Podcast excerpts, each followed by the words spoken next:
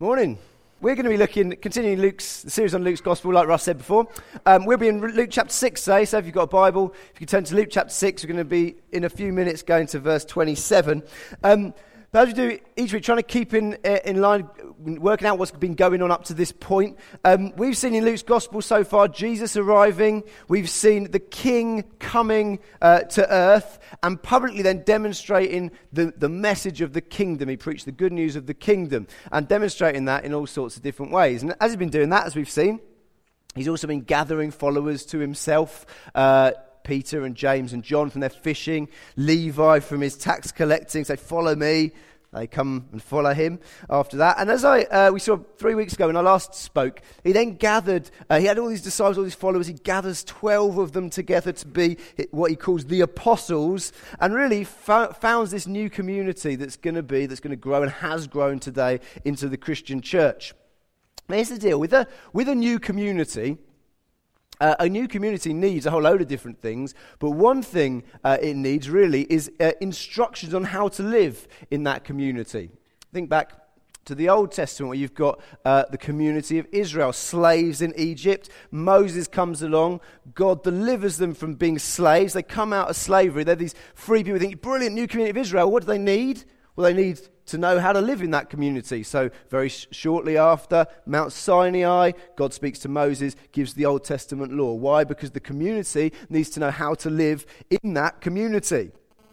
And actually, straight after calling uh, the 12, we have a very similar thing happening in Luke chapter 6. He calls the 12, they come down from the mountain. Then Jesus gathers them together and almost immediately starts teaching them. So in verse 20, it says, Looking at his disciples, he said. Here we have uh, in Matthew, it's called the Sermon on the Mount, and it's a fuller version. We have a similar account here. Uh, but it's key to know in this, he's talking to his disciples. There are people around listening in, eavesdropping on what's going on, but he's talking to his disciples. And if you ran last week, he starts by laying out these foundational truths about the, the way the world is. Blessed are the poor, uh, blessed are you who mourn. Puzzle, apparently puzzling uh, things, but Jesus just saying this is how it is and encouraging uh, them to know what life will be like in his new community.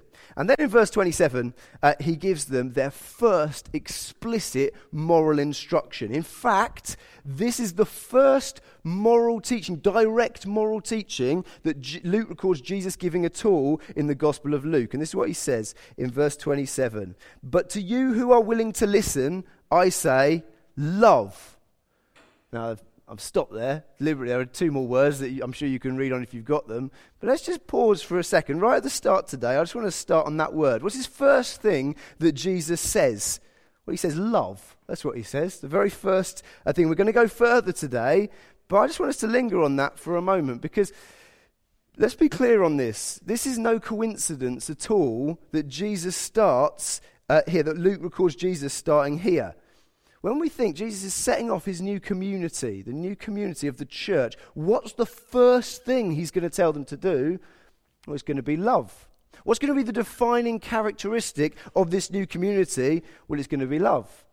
And this isn't a surprise. If you, if you know your New Testament, this is not a surprise at all. On, on different occasions, both Jesus and Paul were asked to sum up the Old Testament law. Well, in the changing culture we live in, guys, what are we going to do with this law? Both of them said exactly the same thing. We sum up the law for you, do it in one word love. That's what it is, it's love. Listen to what the Apostle John says in 1 John 4 7 to 8 about the importance of love. This is what John says Dear friends, let us continue to love one another, for love comes from God. Anyone who loves is a child of God and knows God. But anyone who does not love does not know God, for God is love. Well, that's pretty, that's pretty full on right there. What's he saying? John's saying this. Not only is love our primary obligation as Christians, it's also the most important outward demonstration that we are Christians.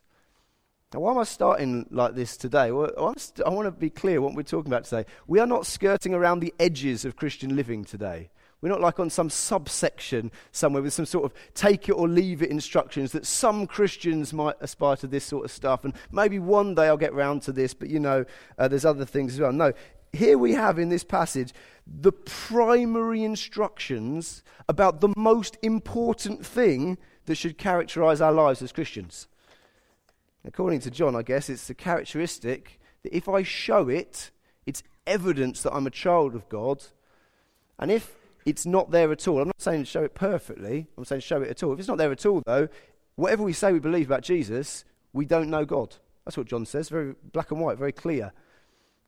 So bit of a sneaky way to do it. I hope I've got your attention now. It's big. This is a massive uh, thing. So let's see then what the passage has to say. Hopefully, having gripped you with that, that kind of a start. Uh, what does this passage say then about this mysterious four letter words? Let's go from uh, verse 27. We're going to read to verse 36 from the New Living Translation.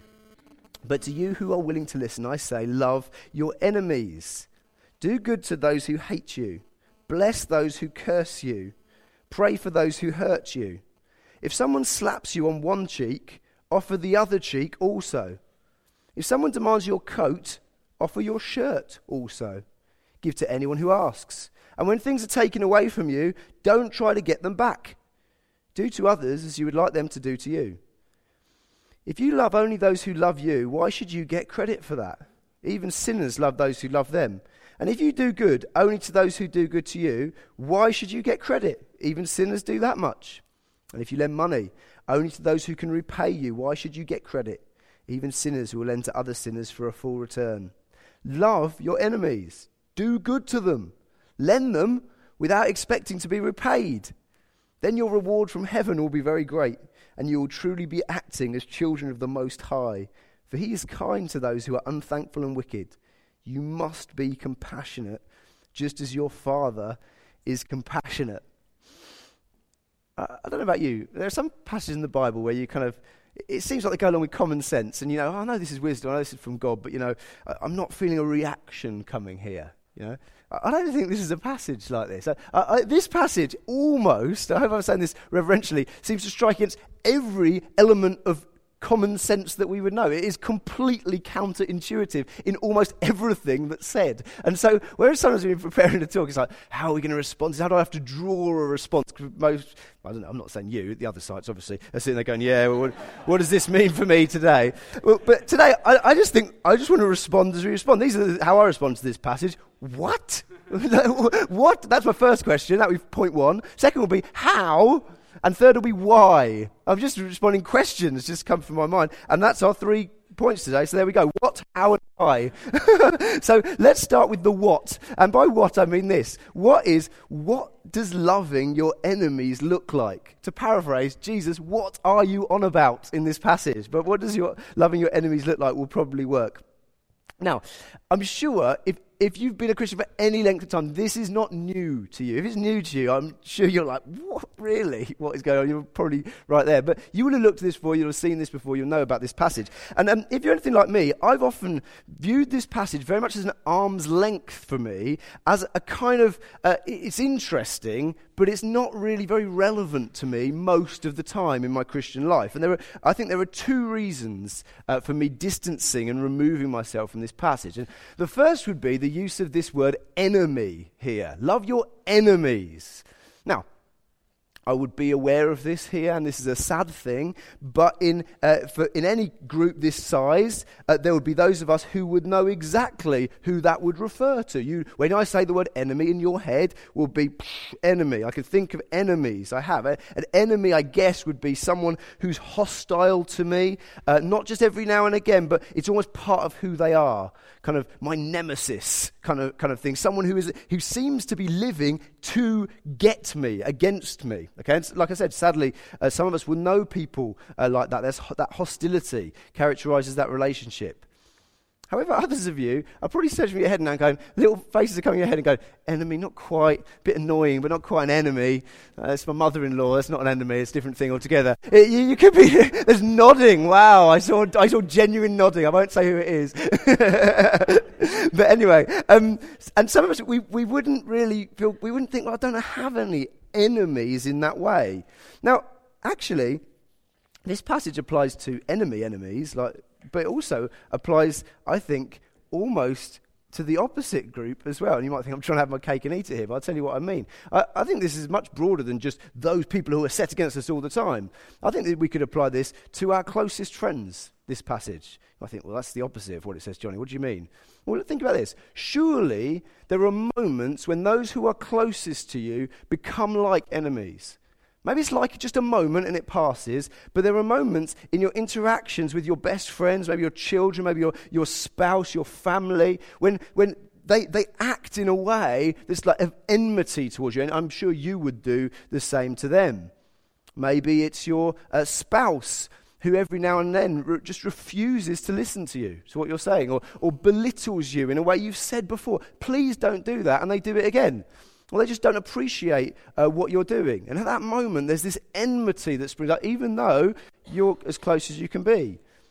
Perhaps it's a friend, a close friend, who, who talks about you behind your back to get, to get a laugh off some friends, or pushes a joke a little bit too far at your expense. They thought it was fine, but at you, at that moment, there's an enmity that develops, or there's a closeness in relationship. Maybe it's your a child who returns your hard years, uh, your years of hard work and kindness for ingratitude and spite. Maybe that's it. In that moment, you, it's not like they're my enemy. You're not saying, my child is now my enemy. Uh, what are we going to do about this? No, that you love them, but there is that enmity that develops as well. Listen, th- this passage is what to do about those moments as much as what to do about when we treat people who are set against us by the core of who they are. These are not some sideline instructions on how to deal with a very small group of people we may come across every now and again.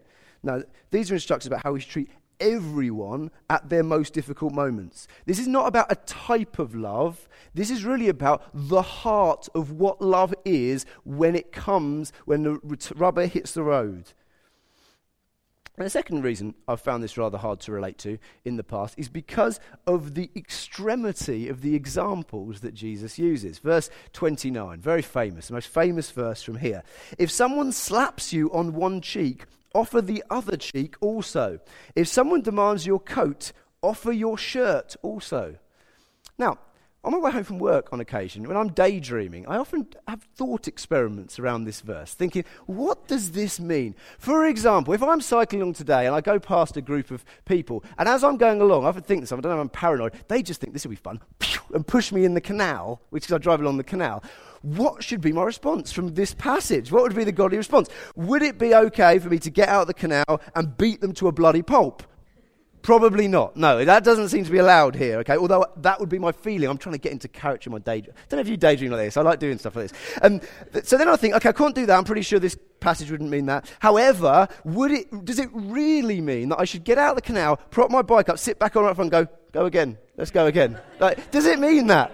Now, now, probably not. I mean, another one I think of, this is another interesting one. Imagine I got mugged and someone came up to me, knife point, took my wallet. Okay.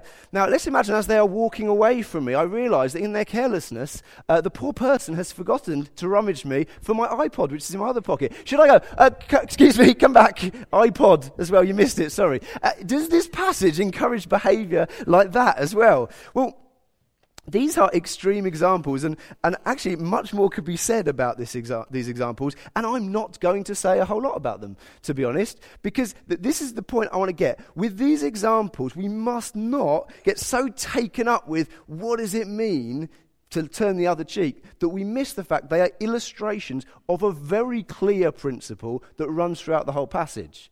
I'm not dodging these things. There's some cultural things going on here about what kind of slap this is, uh, about why someone would demand their coat. There are other things as well. And we, we don't want to kind of shy away totally from the illustrations. And if you want to study it more, please do. However, if we get so locked into the illustrations, we miss the bigger point. The whole thing goes out the window.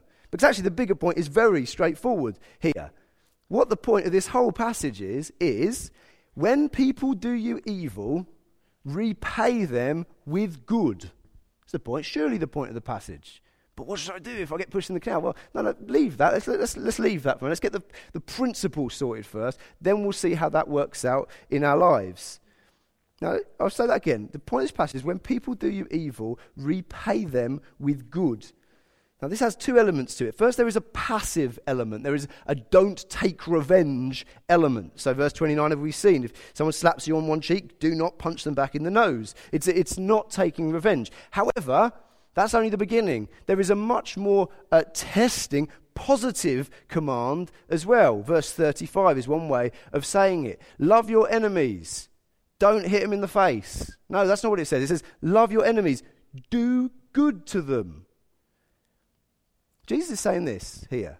He's saying, when we are wronged, we should not act to vindicate our human rights and pay people back for what they've done to us, but instead, we should aim in our actions to do good to the person who's harming us.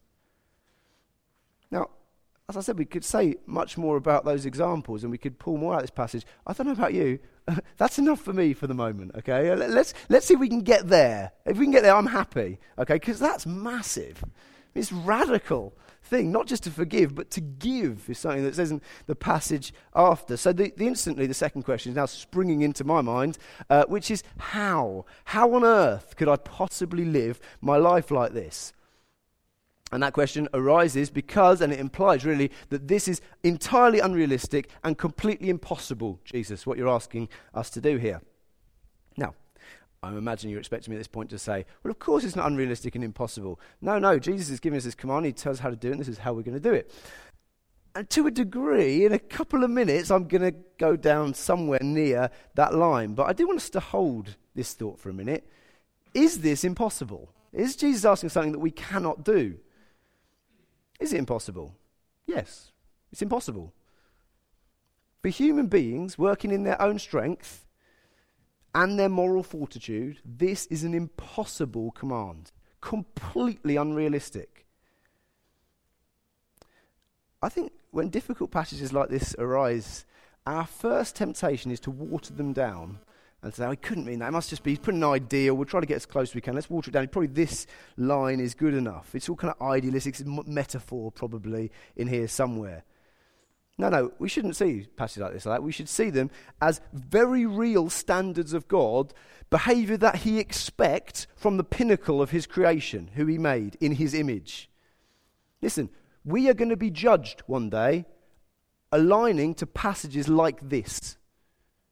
It's clear. Jesus said it. This is the command of God for us. You might think, but you said it's impossible. That's a bit of a harsh thing. Well, why is this impossible? The only reason this is impossible for us is because through our sin, we have become so hardened to other people and so corrupted and so inward looking that these little things that are done to us all over become the only way we can relate to other people. That's not a natural thing for people made in God's image. No, it's our sin. Our sin's not just things we do, it corrupts us. And we've all come to that place, to one degree or another, where we are corrupted. And the way we relate to others is primarily governed on what can you give me? I want something from you. Now, I don't know about you. I, I imagine there's people before me who people have done awful things to. But sometimes it's even just the little things. Someone does this. I can't relate to this person because they did this. And when you think about it, it's not really a big deal. On the scale of the world, it's, it's not a massive thing. But now suddenly you cannot look past it because they did it to me. I mean, my other friends do that to people all the time, but they did it to me. It's the corruption of sin in our lives. Is Jesus for real in this passage? Yes. Does he expect us to fulfill this passage? Yes, he does. Can we do it on our own? No way we can do it on our own. And therefore, the first application of this passage must be, and probably the most important one actually, is to throw ourselves on the mercy of God. That's what we should do. Some people you might hear be not a Christian today and, and come along. Well, I want you to know something about the Bible and about God. You might be coming thinking, well, what do I need to do to get in? Like maybe thinking of afterlife. How do I get a good afterlife? How can I know God now? What's the bar? What's the standard? Well, I'll tell you what, the bar is incredibly high. Very, very high. And it's not unfair because we should be able to meet God's standard. And we can't because of the corruption caused to us by the sins we've committed. The only way that we can meet this standard is to come to God on our knees, accept our weakness, accept His forgiveness through what He did on the cross, and the power to change of His Holy Spirit. It's not saying, wash your hands, I'm not going to bother with this anymore. God is up. It's saying, God, I need you to change me. That's what becoming a Christian is. Falling on your knees before God saying, I am weak, you are strong. I need you, God. You're a Christian here, which I'm sure is the majority. You might be thinking, yeah, that's, that's right. That's what being a Christian is. But do you know that that's not, doesn't change the minute you've been a Christian for a bit, doesn't it? That's how I got in. Now we work like this. No, no. That's how we always operate as Christians. Wonder how you're doing. When he talks, Jonathan talked last week, those who are hungry and thirsty for righteousness. Again, there is metaphor there, but it's, it's a very clear metaphor. I'm thirsty. I'm in the desert. If I don't get a drink, I'm going to die. That's how we live our Christian lives. Je- Jesus, if you don't send me your spirit, I am going to not be able to continue with this. I ask, how are you doing? Christians here, this regards throwing yourselves on the mercy of God. John said with this passage, if love does not come out of us, is evidence we do not know God. I look at myself and I think, well, God, I'm in an awful situation here. How, how, does this, how does this work? Well, what do I do? What do I do? I beat myself up? No, I say, God, you saved me through your Son. You promised me your Spirit, and you said that love is a badge of your children. We're going to come to this in a minute. So, therefore, I need you to act in me. I can't summon it up. You can do it, and I need you to do it. And the power comes from God on His terms. It's through His Son for forgiveness and through His Holy Spirit for living that out. And actually, as we look in this passage, the how to's in this passage, because there are some, spell this out. They lead us to rely on God, not on our own moral determination. So, firstly, please lock that in your head. Dependence on God. Let, let this passage throw you on God for your sanctification. Because if, if you don't, you're stuck. It's all about Him. It always has been, it always will be. But verse 36, I think, gives us a mirror into kind of breaking this down a little bit and giving us some more help with this. Verse 36 says this last verse of this little passage You must be compassionate just as your Father is compassionate. How do we fulfill these seemingly impossible instructions? We do it through our position as sons of a compassionate Father. Becoming a Christian is becoming a child of God. It is being adopted into God's family. And it says here about our Father, this new family. If you're a Christian, you've been adopted into God's family, and this is about your Father. He is merciful. Look at what it says in the verse before, just before. He is kind to those who are unthankful and wicked. Might be thinking different things. How is God kind to the unthankful and the wicked? Uh, I think one verse for me sums this up best, and that's in Romans chapter 5, verse 10. Paul writes this and he uses some similar images from our passage here, which helps us. When we were God's enemies, we were justified, that means made right with God, through the death of his Son. Father God loves his enemies. Do you know that about your God? Know that about your Father? He loves his enemies. And who were his enemies? Well, according to Romans 5, verse 10, we were his enemies. One of the crucial steps necessary for us to love our enemies must be to recognize the fact that we were God's enemies, yet He still loved us. Human beings are not, by nature, distant acquaintances of God. We're not would be friends who He's not quite got around to getting to know yet. No, we are by nature enemies, every one of us.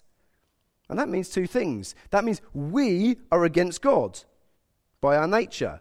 We don't like what he stands for. We don't like what he tells us to do, basically because we want to run our own lives, and therefore he is our enemy. Yet at the same time, on the opposite way round, it also means that God is against us in our natural state. He doesn't like what we've become, and he stands in opposition to us, as naturally speaking, as human beings Now, wherever you are here today, whether you're a Christian or not, that's difficult. That's a hard truth. And it is a hard truth. I mean, I'm sure that we would prefer it to have been different. It would have been great if we weren't. And it's hard for many people. They say it can't be the fact that God couldn't be against us because God's loving. God is love. It kind of goes back to this passage, kind of. But let's think about it for a second this fact that we were enemies of God and he sent his son for us does not lessen God's love. It magnifies God's love. However difficult this phrase must be, it doesn't dilute the love of God. You see, we were really God's enemies, but he really loved us. And what did his love mean? Did it, was it a fuzzy feeling inside? Did he, did he tut at angels who spoke ill of his creation? You can't say things like that. Did he do that? No, he didn't. What did he do? He sent his own son to die for us. He gave his very best for us. He did the most difficult thing he could for us. He watched his son die for his enemies. Listen, if you see God's love for you as a sort of niceness, kind of obligation that he kind of had because we're not that bad after all, you will never be able to fulfill Jesus' instructions in this passage. God's love didn't come to you easily. It was not a natural outworking of his fondness for you. It was a massive sacrifice for one who was utterly opposed to him and who, in many ways, mysteriously, he still stood in opposition to, even when he sent his son. Our Father loves his enemies. He's proved it on the cross of Jesus. It is the defining characteristic of the family of God. Some families are huggy, aren't they? It's like touchy feely families. Some families uh, do handshakes. What does the family of God do? They love their enemies because they follow the characteristic of the head of that family. We've got to understand that as a foundation, or we're going to really struggle to love our enemies if we don't see that as what God did.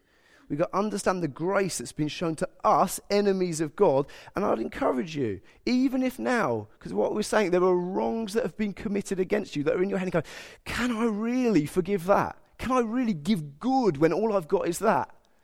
Suddenly put them next to the wrongs that we did to the Father when we turned against the pure and righteous God of heaven because he loves his enemies. And he's our father, and he expects us to carry on the family tradition. But actually, there's more here about being in God's family and love than we've seen so far. You see, I, I said a few minutes ago that when we become a Christian, we're adopted into God's family. Now, if, if, and this may be the case for some of you here, if you were adopted into a family as a child, you would be very much affected by the new relationships in that family, and it's very likely you would gain family traits as a result of that. You have interaction with your new family, and you see how your parents treat you, and if particularly if they've been really good adopted parents, you'd probably emulate them in some way.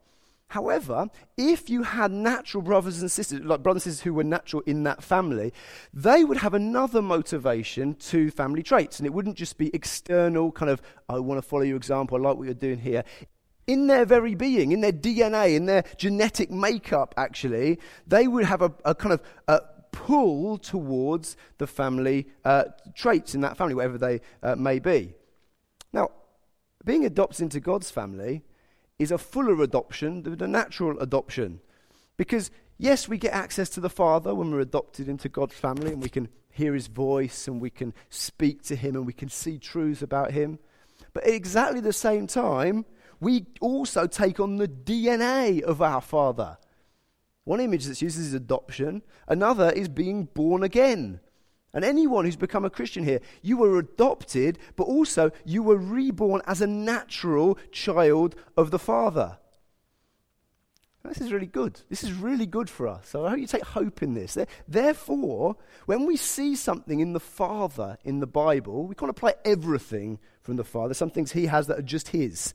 Okay? But when we see something in the Father that we can, and He encourages to emulate into it, there's a very real sense in which there is an internal pull now in us to replicate that in us. That's encouraging. That's, that's good news. That's exciting. In Romans chapter 8, it says this that those who are led by the Spirit of God are sons of God. Those who are led by the Spirit of God are sons of God. And it's this Spirit that does this internal pulling. There is not just, as a Christian, there is not just an external pull on you from the Bible and seeing truth. Okay, I can see this there, so I've got a duty now to do it. There's not just that external pull. In every child of God, there is a leading, there is a prompting, there is a pulling from the Holy Spirit to emulate the characteristics of the family of God. And what's the first thing that the Holy Spirit pulls out of us? Galatians 5:22. But the fruit of the Spirit is number one. Love. What's the, Holy, the fruit of the Spirit? Is love. Number one. It's not an accident. Like I said before, love's at number one. Love is not just the first thing we're asked to do, it's the first thing the Holy Spirit brings out in us. I hope, I hope, you see this. this is, some of this stuff's heavy today, but this verse, you must be compassionate, just as your Father is compassionate. That's not a fist on the table. You must.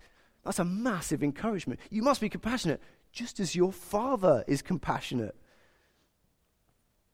It's possible for all of those who can call God our Father. In fact, not just possible, it's, it's, it's the most natural route for our lives to take in many ways. Are you in God's family today? Is God your Father today? If not, the offer's on the table, the adoption papers are signed. All you need to do is believe and trust in Jesus.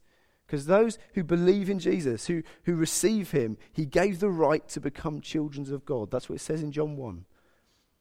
But there's still one more question that we've got to ask, and that is this final one. With all this said, well, what, how, but why? Really, why? It's a difficult thing. Why should I bother going out of my way for this sort of thing? And it says that the answer is in verse 35, actually. 30, verse 35 says this Love your enemies, do good to them, lend to them without expecting to be repaid. Then your reward from heaven will be very great, and you will truly be acting as children of the Most High.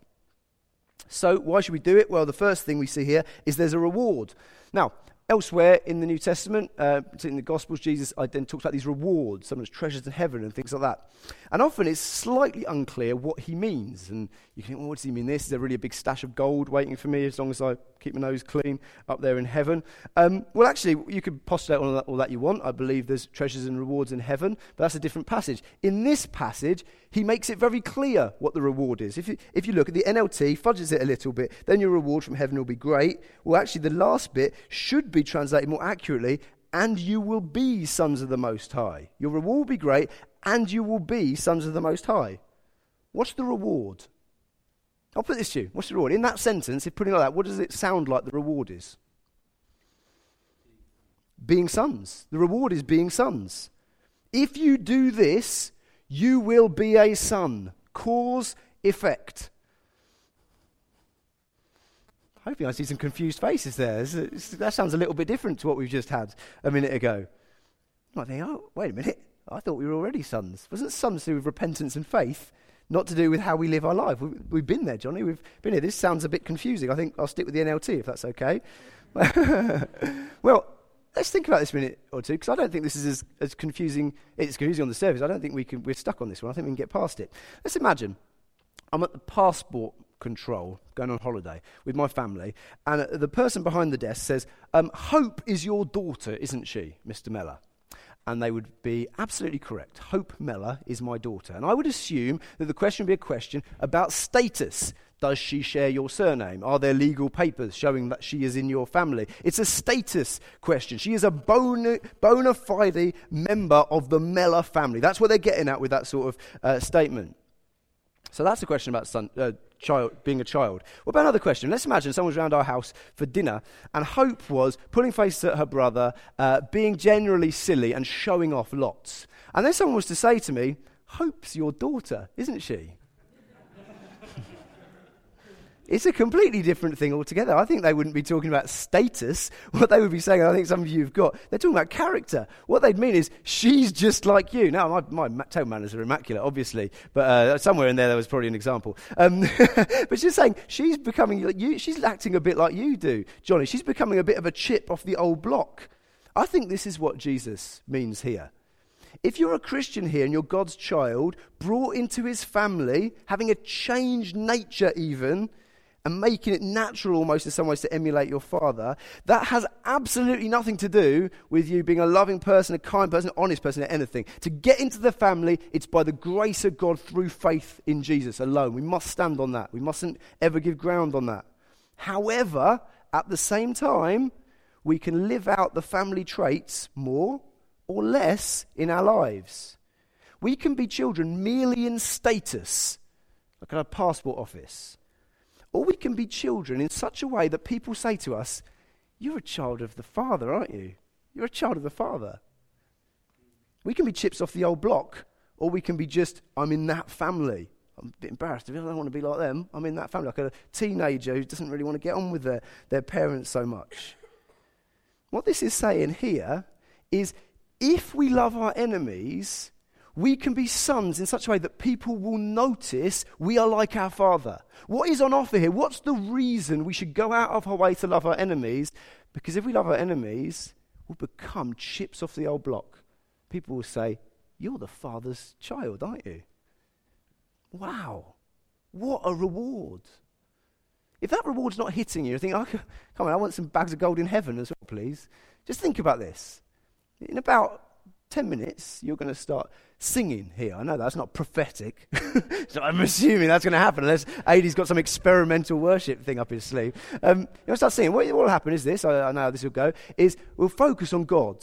And some of you are going to wave your hands in the air like, like nutters, like this. Oh, people think, why? Why are you doing that? And why are you doing it? You're doing it because this.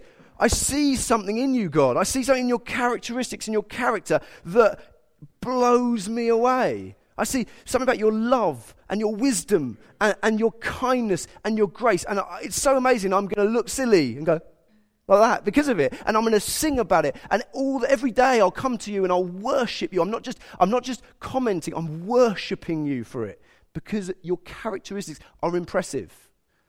Well hear this as you do that. Then god turns around and says to you is i'll share them with you. You can become like me so people say, You're, you're a child. Wow. Is that not the best reward? I believe there's rewards in heaven of different. I don't know what they, they'll be fully. I can't think of a better reward than that. The people say, You look like your father. You're living out the family traits. That's what's on offer here. That's why we should love our enemies, because as we do so, we become more like our Father. So let's conclude. Let's wrap this up. And as I do this, I want to pull all these strands together to give us some very practical help now as we finish on how we can fulfill Jesus' instructions here. Now, I don't want you, like I said before, I don't want you to lose the key point. I still think it's the key point. We can only do this stuff through God working in us, through revealing His grace to us and giving us His Spirit to make us more and more like Him. However, the whole idea of uh, what the Bible talks about is sanctification. We're becoming more and more holy or more and more like Jesus. The Spirit is primary in that, yet we are co workers in that. That's what it talks about. So if we're co workers with the Spirit, what is our responsibility then, apart from just on our knees going, God, I need help? If you do that all day long, you're not going to be very loving because you never see anyone else. You'll just be like facing the rug or whatever it will be. Well, let's zoom out of the detail of the passage as we finish and ask one final question. You might think it's a tricky one to pull on you just as we finish, but I'll ask it anyway. Is the love in this passage, and please, got Bible, you can just survey over it, is the love in this passage more about actions or is it more about feelings? Is it more about actions or is it more about feelings? Now, I'm not going to wait for a response there, but some people do see love purely in terms of feelings, don't they? You, you kind of you feel something. I might not act lovely, but I love you, although I'm cheating on you and I'm doing this, I'm doing this. That's the kind of love in rom coms. It's like, I'm doing this, but I still love you. It's just a feeling that you have towards other people. And others see love purely as an action. I don't have to feel a certain way, I just do something. What does this passage say? Surely, as we go through this passage, the focus is very clearly on one side. It's on action. It's all about action. The, the, there are specific actions throughout the passage, but look at how many times the word do appears in this passage, an action word. Verse 27 do good to those who hate you. Verse 31, do to others as you would like them to do to you. Verse 33, if you do good only to those who do good to you, why should you get credit? Verse 35, love your enemies, do good to them. Most of this passage is concerned with our actions, acting lovingly. Now, at the same time, we know that's not all love is. We know there's more to love than just actions. Again, I'll give you, give you a verse. 1 Corinthians 13, verse 3 says this If I give all I possess to the poor and surrender my body to the flames, but have not love, I gain nothing. Can you think of anything more, a more loving action than giving everything you own to the poor? Paul's saying you could do all that, but not have love. So there must be something else to love. It's not just acting, there's feelings, there's some backbone and, and something internal to this as well. And so this is again, right at the end, what, what are we doing here? Well, let's go back to the passage. Is that anywhere in this passage? Well, we've got these do's, do, do, do, do, do. But then at the end, the do's change and the new word replaces do. It's a new word called be. From do to be. And it crops up in verse 35 and 36. Verse 35, more literal translations, as I've said, you will be sons of the Most High. Verse 36, you must be compassionate. We're there, we're, pretty much done. I'll just explain what I mean the difference this, this, and then I'll hand over to Russ. What's the difference then between doing loving things and being a loving person? an uncaring person might do loving things for all sorts of motives financial gain, to look good, duty. But a loving person does loving things out of who they are. It's instinctive, it's automatic, it's natural. It comes from a feeling of love that you act accordingly to do. Now, I want to be clear with us. That is the destination for us as Christians. That's what God wants us. That is love in its truest and fullest form. Where He says, Be merciful as your Father is merciful. That's where we're heading. However, how do we get there if we don't have the feelings already? Jesus is saying this. What's the way to that destination? Well, we do loving things, even if we don't feel like doing them. Jesus here is rubbing out an excuse that we could use to get rid of this passage. The excuse would be, I don't feel very loving towards that person, so therefore I don't want to be dishonest. He's rubbing it out for us. He's saying, You don't feel very loving? Irrelevant. Doesn't matter. Love, do good to those who hate you. Do you feel anger and bitterness towards someone now? What should you do? Act kindly towards them. Is that all love is? No, that's not all love is, but that's how we get to being loving people. And actually, this area we looked at, say, loving our enemies, surely has got to be the best training ground there can be, working with the Spirit, sometimes through gritted teeth. Because let's be realistic, it's often someone's enemy of you, feel, oh, flowers and roses, I love you, you're beautiful. I don't feel that. No, it's a training ground. I show love, and then five, ten years later, you think, well, I'm a more loving person than I was before. Let's please take Jesus' instructions seriously here. Let's do good to those who hate us, who are different from us, who misunderstand us, who offend us. And we'll do it as a son of the Father, full of the Holy Spirit. Then as you do those things, the Spirit works in us to make us those kind of people who people could say of us, You're God's son, aren't you? You're God's daughter, aren't you?